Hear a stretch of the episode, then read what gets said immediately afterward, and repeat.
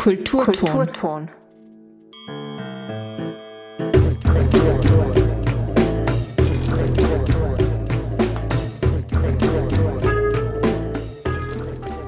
Hallo und herzlich willkommen zum Unikonkret Magazin heute am 3. April. Zur Sendung begrüßt euch Anna Greising. Bei uns geht es heute um folgende Themen. Zuerst hören wir eine Litera-Collage von Dominik Untertiner zur Innsbrucker Poetry Slam Szene. Dann gibt es einen Beitrag von Melanie Bartos vom Büro für Öffentlichkeitsarbeit der Uni Innsbruck über die diesjährigen Gender Lectures. Und als Studiogast darf ich heute Barbara Beikircher bei uns begrüßen. Sie ist Botanikerin an der Uni Innsbruck und wird uns etwas über ächzende Fichten und stöhnende Buchen erzählen. Und ich verrate nur so viel, wir werden auch hören, wie sich so etwas anhört.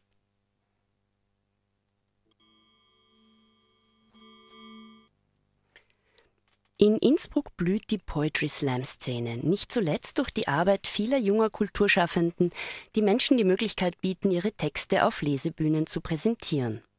Einer dieser Menschen ist Katrin Rauch, auch bekannt als Katrin ohne Haar. Freiradredakteur Dominik Untertiner hat sie zu einem Interview eingeladen und sie zu ihrem Leben als Autorin interviewt.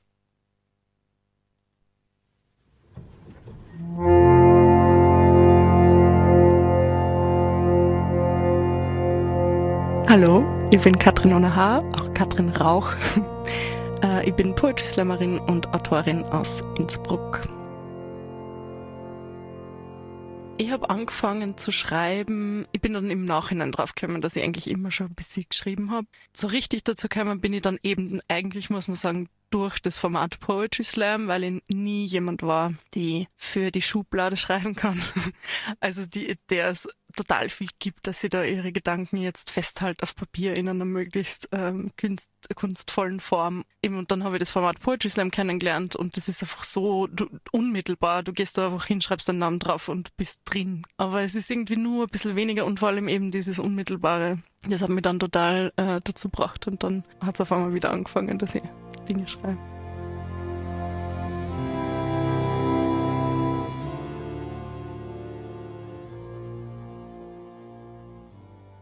Für mich bedeutet Schreiben ganz verschiedene Dinge. Prinzipiell ist es ja einmal Buchstaben und Wörter aneinander rein und was dann da, damit passiert, ist halt so eine total spannende Sache. Entweder ähm, es kommen dann Sachen raus, die formal extrem interessant sind, die sie dann super anhören. Das ist eben für das ist gerade Poetry Slam so ein interessantes Format, weil oft Texte total funktionieren, die inhaltsleer sind, aber sie so cool anhören. Weil und dann kann aber genau das Umgekehrte passieren, dass irgendwie es formal gar nicht so wahnsinnig tricky ist, aber der Inhalt puncht einfach so hart und, und bringt an in Gedankensphären, die man halt nicht glaubt hat, also beim Zuhören oder beim Lesen, die man nicht für Möglichkeiten hat, obwohl man sich denkt, hey, so komplex ist das eigentlich gar nicht geschrieben. Diese Vielfalt äh, finde ich total interessant beim Schreiben.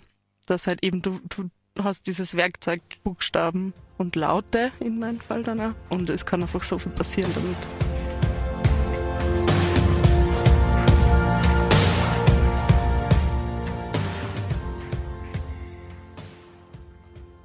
Also ich finde Inspiration im Schreiben in ganz vielen Sachen, was oft total cool ist, einfach eben wie, jetzt komme ich wieder zu dem Format Poetry Slam, du hörst da einfach an einem Abend zehn Texte, sage ich mal im Durchschnitt. Und da sind immer so viele tolle Sachen dabei. Und dann äh, schaust du da wieder mal was ab oder einfach generell. Ähm, momentan habe ich so eine Phase, wo mich so Wortspielereien und so total faszinieren oder eben so okay, ich möchte das irgendwie transportieren, so äh, wie es jetzt um meinen Dialekt steht, zum Beispiel. Jetzt äh, gerade so ein Text, wo es irgendwie darum geht, dass irgendwie, weil ich komme aus dem Waldviertel ursprünglich auch dialektal. Und natürlich in Tirol kommen dann ganz andere Einflüsse wieder dazu.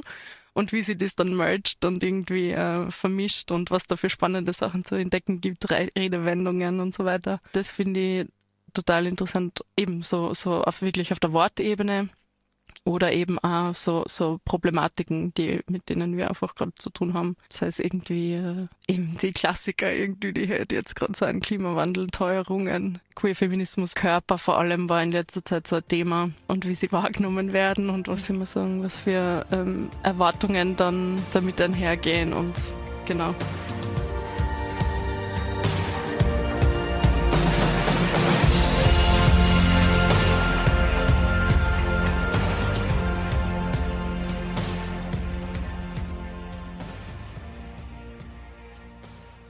Ich mache mittlerweile seit fünf Jahren in Innsbruck Poetry Slam. Das ist äh, ein äh, Veranstaltungsformat, das wahrscheinlich viele können. Und was man aber vielleicht nicht so ganz weiß, ist, dass dahinter oder eben an den Veranstaltungs Aktivitäten, sage ich jetzt mal, sehr viele extrem coole äh, und talentierte Leute sind und da ergibt sich wirklich so eine, wir sagen immer Community, unser, äh, unsere Selbstbezeichnung ist die Slamily und ähm, eben genau, da bin ich äh, sehr gerne Teil davon und ähm, daraus hat sie ja ein bisschen, also es ist nicht ganz Poetry Slam, aber daraus hat sie ja die Lesebühne äh, entwickelt. FHK 5K, Frau Hermanns Katerstrophen 5000. Genau, und äh, da tut sich sehr viel in Innsbruck und äh, Tirol. Es gibt so ein Ding in der, äh, wie gesagt, Slamily oder was mit dem wir oft konfrontiert sind, weil dann äh, gesagt wird, oder ganz ein geflügelter Satz ist, ja, schreibt doch mal einen Poetry Slam drüber. Erstens äh, witzig an sich und zweitens ist da immer dabei, dass halt Poetry Slam eine Art von Text ist, eine Art von Genre und im Prinzip ist es einfach nur das Veranstaltungsformat das finde ich immer, äh, ist es wert, finde ich, im Kopf zu behalten, dass äh, Poetry Slam jetzt nicht was äh, Definiertes ist, sondern es ist einfach wie ein Open Mic mehr oder weniger. Sicher haben wir diese Regeln, man muss selber schreiben, es darf nicht mehr als fünf Minuten sein und es soll wirklich auf den Text und die Performance konzentriert sein, das heißt keine Requisiten und so weiter. Aber im Prinzip kann auf dieser Bühne dann passieren, was will. Und ähm, die Formen, die das dann effektiv annimmt, sind halt dann die, die es annimmt. Und das ist dann interessant natürlich zu beobachten, je nachdem. Und wird auch viel diskutiert intern. Also es ist immer ganz lustig, wenn irgendwie, ich sage mal, grob von außen irgendwie Leute kommen und sagen, oh, das ist ja wirklich ein Schatz, das ist Poetry Slam, irgendwie so fad und so. Äh, äh, ich habe das Gefühl, es wird oft wahrgenommen so als der Mainstream oder Pop Genre oder der, der, der, der Kommerz, die Kommerzschiene der Literatur. Und dann finde ich das immer ein bisschen, also als Kritik finde ich es immer interessant, weil warum soll etwas schlechter sein, weil es beliebt ist? Weil es, weil es bietet sich ja nicht irgendwas an als Format. Es ist ja nicht irgendwie, sicher gibt es dann äh, Texte, wo man sich denkt, ja, das ist jetzt schon fürs Publikum geschrieben und irgendwie, das merkt man ein bisschen, aber das ist dann so. Und warum sollte es schlecht sein, dass man versucht, den Leuten eine gute Zeit zu bereiten und ihnen auch was zu geben, womit sie innerhalb von fünf Minuten was anfangen können und das sie nicht sich, also das sie nicht irgendwie äh, zehnmal mühsam durchlesen müssen, damit sie damit sie was für sich rausnehmen können, sondern das man halt sofort versteht sozusagen.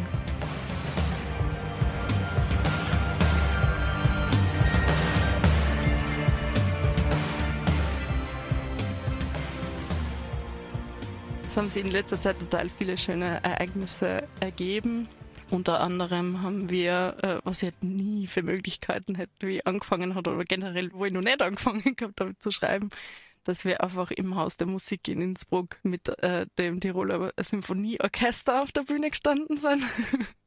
Eben dieses ähm, Orchester Meets Poetry Slam, das äh, mittlerweile zum ja, zweiten, dritten Mal ähm, stattgefunden hat, das einfach total irre war. Also diese zwei Kunstformen auch in der Form zusammenzubringen und ebenso also ein großes Publikum dann zu haben, die einfach total begeistert sind von dem, wie, wie wir das halt gemacht haben und von eben sie eine, Symphonie anhören und dazwischen einfach Poetry Slam Texte. Und was da halt jeweils rauskam, ich habe das gemacht mit äh, Martin Fritz, äh, die Tamara Stocker war dabei und ich eben und äh, Markus Köhler hat moderiert. Und eben, wir haben alle drei so extrem verschiedene Sachen rausgebracht. Und alle drei äh, Ideen waren einfach völlig verschieden voneinander. Und das war total schön zu sehen, was sie da ergibt und was für ein großes Ding wir da auf die Beine stellen können tatsächlich.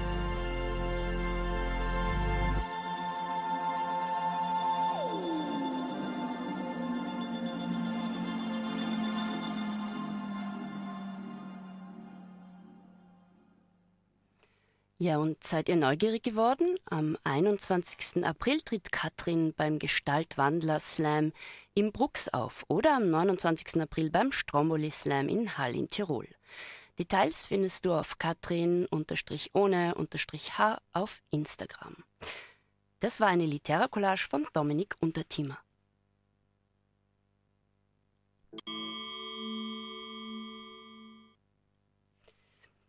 Bereits seit 13 Jahren gibt es die Innsbrucker Gender Lectures. In der von der Uni Innsbruck jährlich organisierten Veranstaltungsreihe werden aktuelle Themen unter geschlechterkritischer Perspektive diskutiert.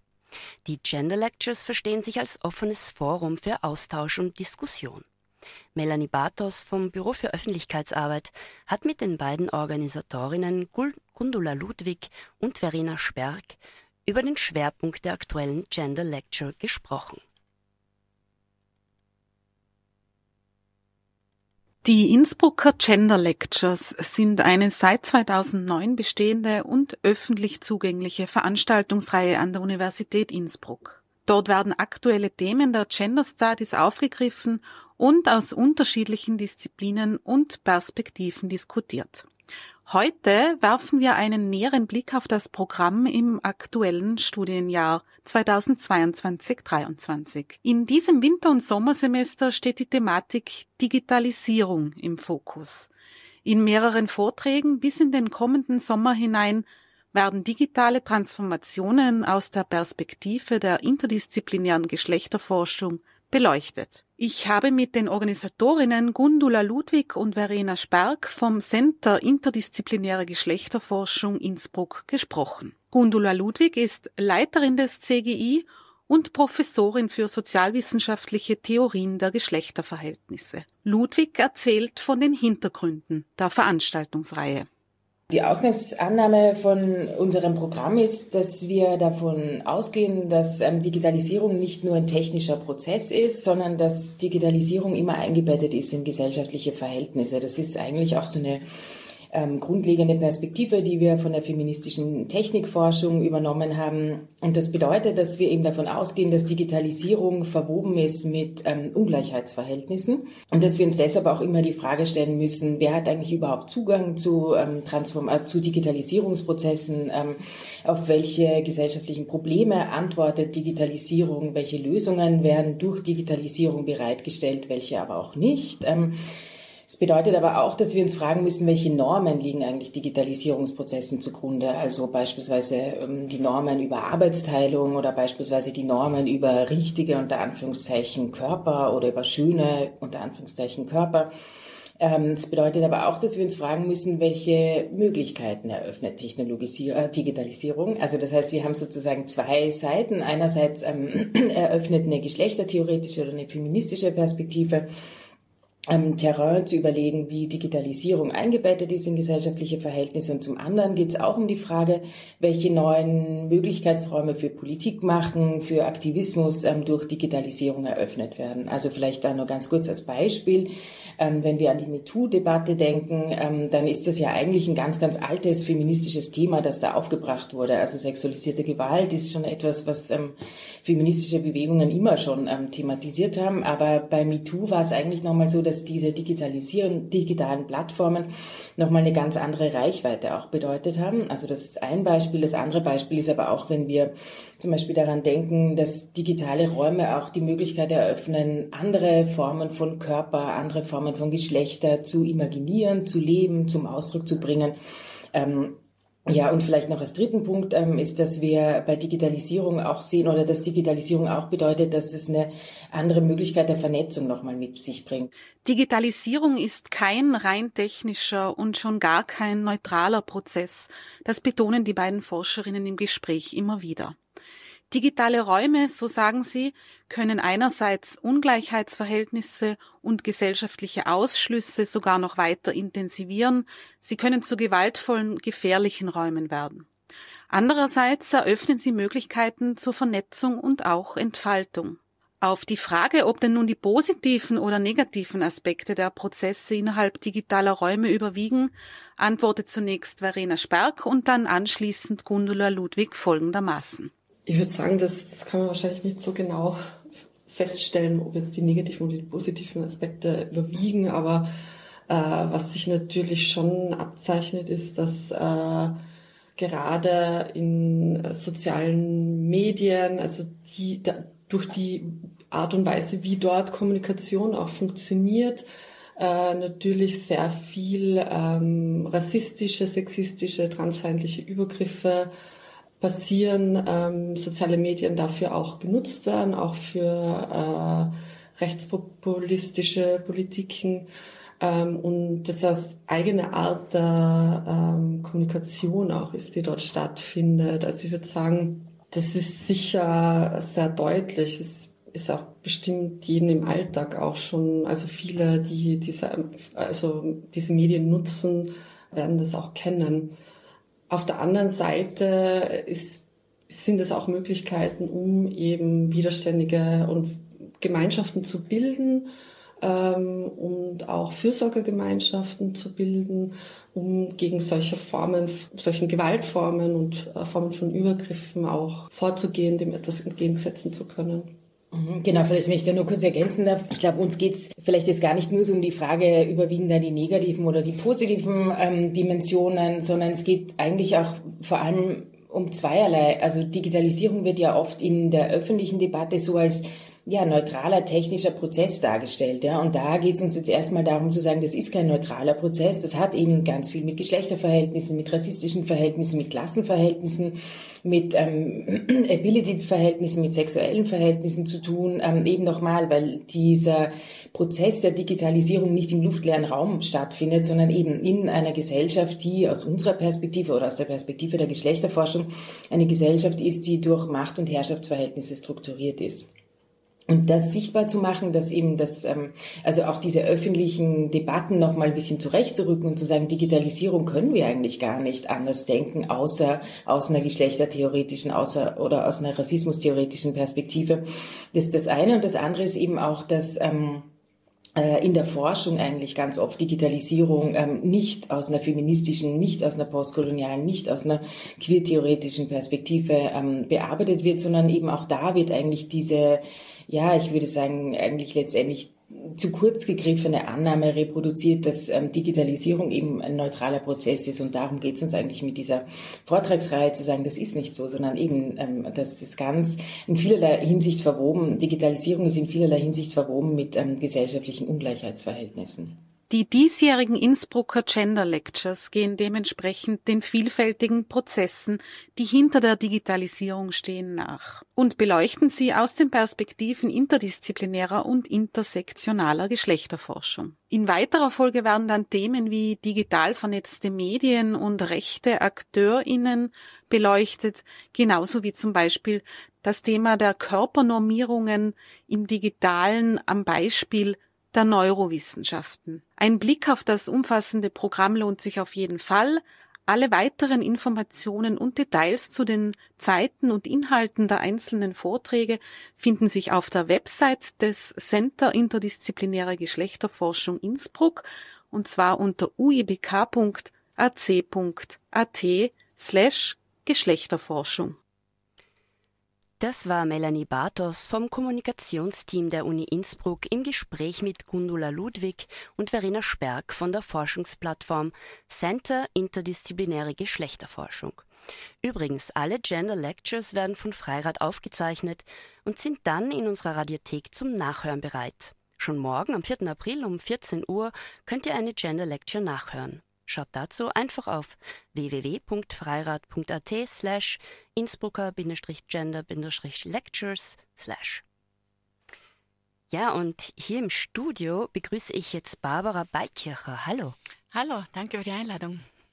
Barbara, du bist Biologin und arbeitest derzeit am Institut für Botanik der Uni Innsbruck in der Forschungsgruppe Ökophysiologie. Und eine deiner Forschungsschwerpunkte derzeit ist es herauszufinden, wie sich unsere heimischen Baumarten wie Buchen oder Fichten an den Klimawandel anpassen und zum Beispiel mit immer längeren Trockenperioden zurechtkommen.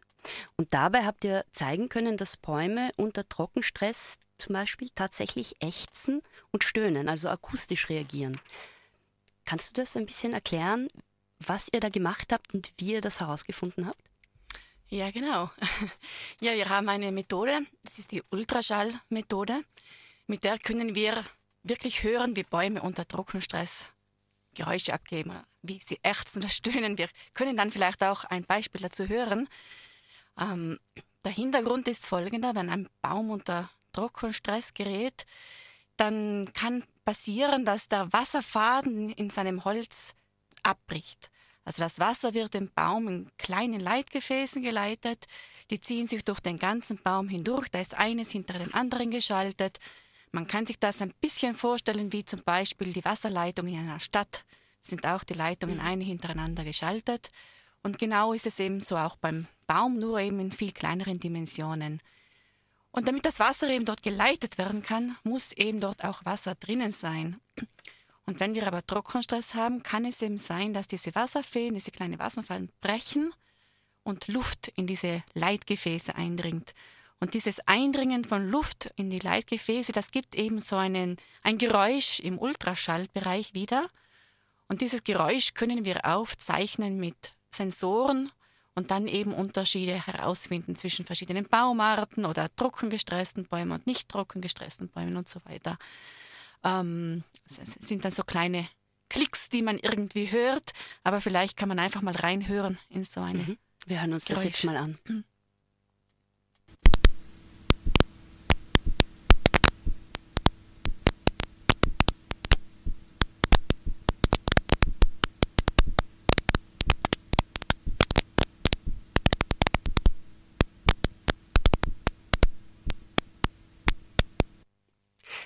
Nein, das war keine Störung. das waren ächzende Bäume. Das tut richtig weh beim Zuhören. Also den Bäumen geht es dann auch nicht gut, wenn sie dieses Geräusch machen. Naja, so ganz kann man das nicht sagen. Ähm, diese Geräusche werden immer wieder produziert, also auch wenn ein Baum nicht unter sehr starkem Trockenstress ist zum Beispiel. Ähm, er kann sich dann auch vielleicht wieder erholen. Ähm, die Wasserleitgefäße, die können sich auch wieder befüllen. Ähm, aber es ist auf jeden Fall ein Zeichen, dass der Baum unter Stress steht im Moment, mhm. ähm, eben unter Trockenstress und dass es eben zu einem, ähm, ja, dass die Leitgefäße praktisch in Mitleidenschaft gezogen sind. Mhm. Also diesen, dieses Geräusch, das wir jetzt gehört haben, hast du mir vorhin gesagt, ist von einem Baum, der tatsächlich unter Trockenheit leidet.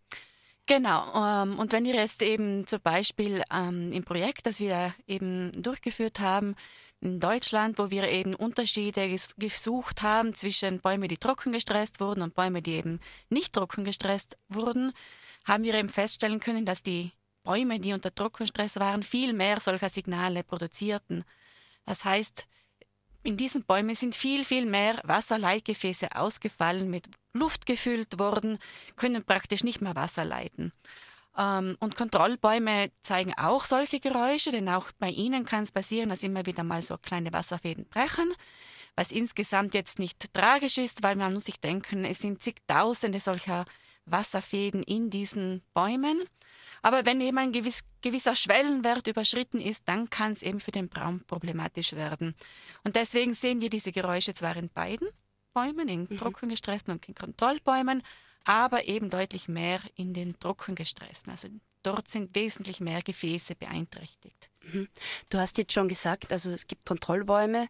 Ähm, wie, wie macht ihr das? Also wie habt ihr da gearbeitet? Ähm, wie habt ihr dieses Ultraschallgeräte da einfach um die Bäume herum gewickelt? Wie kann man sich das vorstellen? Und gab es dann eben zwei Gruppen die, die einen haben weniger Wasser bekommen als die anderen. Wie habt ihr das gemacht? Ja, in diesem Fall, es war eben ein Projekt, das recht groß angelegt war. Also wir hatten da eine, die einzigartige Chance eben in einem Versuch mitzumachen, der von der TU München eigentlich gestartet wurde. Bereits 2010 haben sie angefangen und dort haben sie in einem Wirtschaftswald, der 70 bis 90 Jahre alte Bäume standen, ähm, haben sie Flächen ausgewählt, kleine Teilflächen, wo jeweils einige Bäume drauf standen. Und bei, über, bei manchen Teilflächen wurde eben mit Dächern im Sommer die, die, der Niederschlag abgehalten. Das heißt, diese Bäume haben über mehrere Jahre hinweg im Sommer keinen Niederschlag erhalten. Im Herbst wurden die Dächer wieder aufgemacht. Das heißt, es ging wirklich um die so Sommertrockenheit. Und es war eben Ziel war eben herauszufinden, wie diese Bäume reagieren, ob sie sich anpassen können auf diese Trockenheit, ob sie vielleicht sogar absterben, was zum Schluss jetzt in diesem Fall nicht passiert ist. Aber wir haben einige sehr interessante Ergebnisse hier gefunden, die auch daraus schließen lassen, wie eben diese Baumarten in Zukunft reagieren könnten, wenn wir eben vermehrt Trockenereignisse haben, auch hier bei uns. Ähm, und diese Ultraschallsensoren, das sind so kleine sind ein Zentimeter Durchmesser. Sensoren kann man sich vorstellen, die dockt man einfach an beliebigen Stellen an. In unserem Fall haben wir es am Stamm angedockt und dann an verschiedenen Ebenen, von der Wurzel bis hinauf in die Krone. Und haben dann eben verfolgt, wie an unterschiedlichen Ebenen und in unterschiedlichen Bäumen sich eben diese Geräusche entwickeln, während eben die Bäume Trockenheit ausgesetzt waren. Mhm. Äh, dieses Projekt, das du ansprichst, dieses große, ist nämlich an dieses Kranzberg Roof Experiment zusammen mit der TU München. Genau. Äh, du hast auch geschrieben in dem Artikel, den man äh, auf der Website von der Uni Innsbruck lesen kann, dass das schon ganz ein besonderer Ort ist. Das ist äh, nördlich des Münchner Flughafens. Habt ihr dieses Gelände, wo ihr das durchgeführt habt, diese Experimente? Und die sind, äh, die haben eben etwas ganz Besonderes. Möchtest du das ein bisschen erklären, warum das so ein speziell ähm, tolles Projekt ist oder gute genau. Rahmenbedingungen, sagen wir so, die man braucht für große Bäume. Genau, die Rahmenbedingungen waren einfach einzigartig. Und zwar deswegen, weil wir haben mit erwachsenen Bäumen gearbeitet, erwachsene Bäume sind natürlich sehr hoch. Das heißt, normalerweise ist es für uns sehr, sehr schwer, auch in den Kronenbereich zu kommen. Und unsere Messungen konzentrieren sich eher auf den unteren Teil des Baumes. Und hier hatten wir die Möglichkeit, an der Fläche hatten sie nämlich einen Kran mitten in den Wald reingestellt. Und mit diesem Kran war es uns eben möglich, dass wir immer zu jeder Tages- und auch zu jeder Nachtzeit, wir haben auch Messungen nachts gemacht, in den Kronenbereich kommen konnten und so etwas gibt es weltweit wirklich nur an sehr, sehr wenigen Standorten. Also es sind keine zehn Standorte, wo man das wirklich machen kann. Und das hat uns natürlich auch neue Chancen eröffnet und neue Möglichkeiten eröffnet. Mhm. Sprechen wir noch ein bisschen mehr von, äh, von den Ergebnissen. Äh, also du hast jetzt gesagt, die Bäume sind nicht abgestorben, die ihr in diesem, Pro äh, diesem Projekt verwendet habt oder unter Stress gesetzt habt eigentlich den ganzen Sommer lang. Das heißt, Bäume sind schon sehr, sehr widerstandsfähig. Was haben Sie denn da für Mechanismen, die das ermöglichen? Und was bedeutet das jetzt aber auf den Klimawandel? Ähm, seid ihr positiv, dass ihr sagt, Bäume entwickeln oder haben genug Resilienz, um äh, sich auf diesen Klimawandel einzustellen? Oder, oder nicht? Genau, wir waren einerseits auch selbst überrascht, dass es eigentlich kein einziger Baum jetzt rein durch Trockenheit abgestorben ist. Ähm, sind eigentlich davon ausgegangen, dass das passieren könnte. Ähm, es hat sich aber wirklich gezeigt, dass die Bäume eine gewisse, äh, in einem gewissen Rahmen sich anpassen können an die Sommertrockenheit.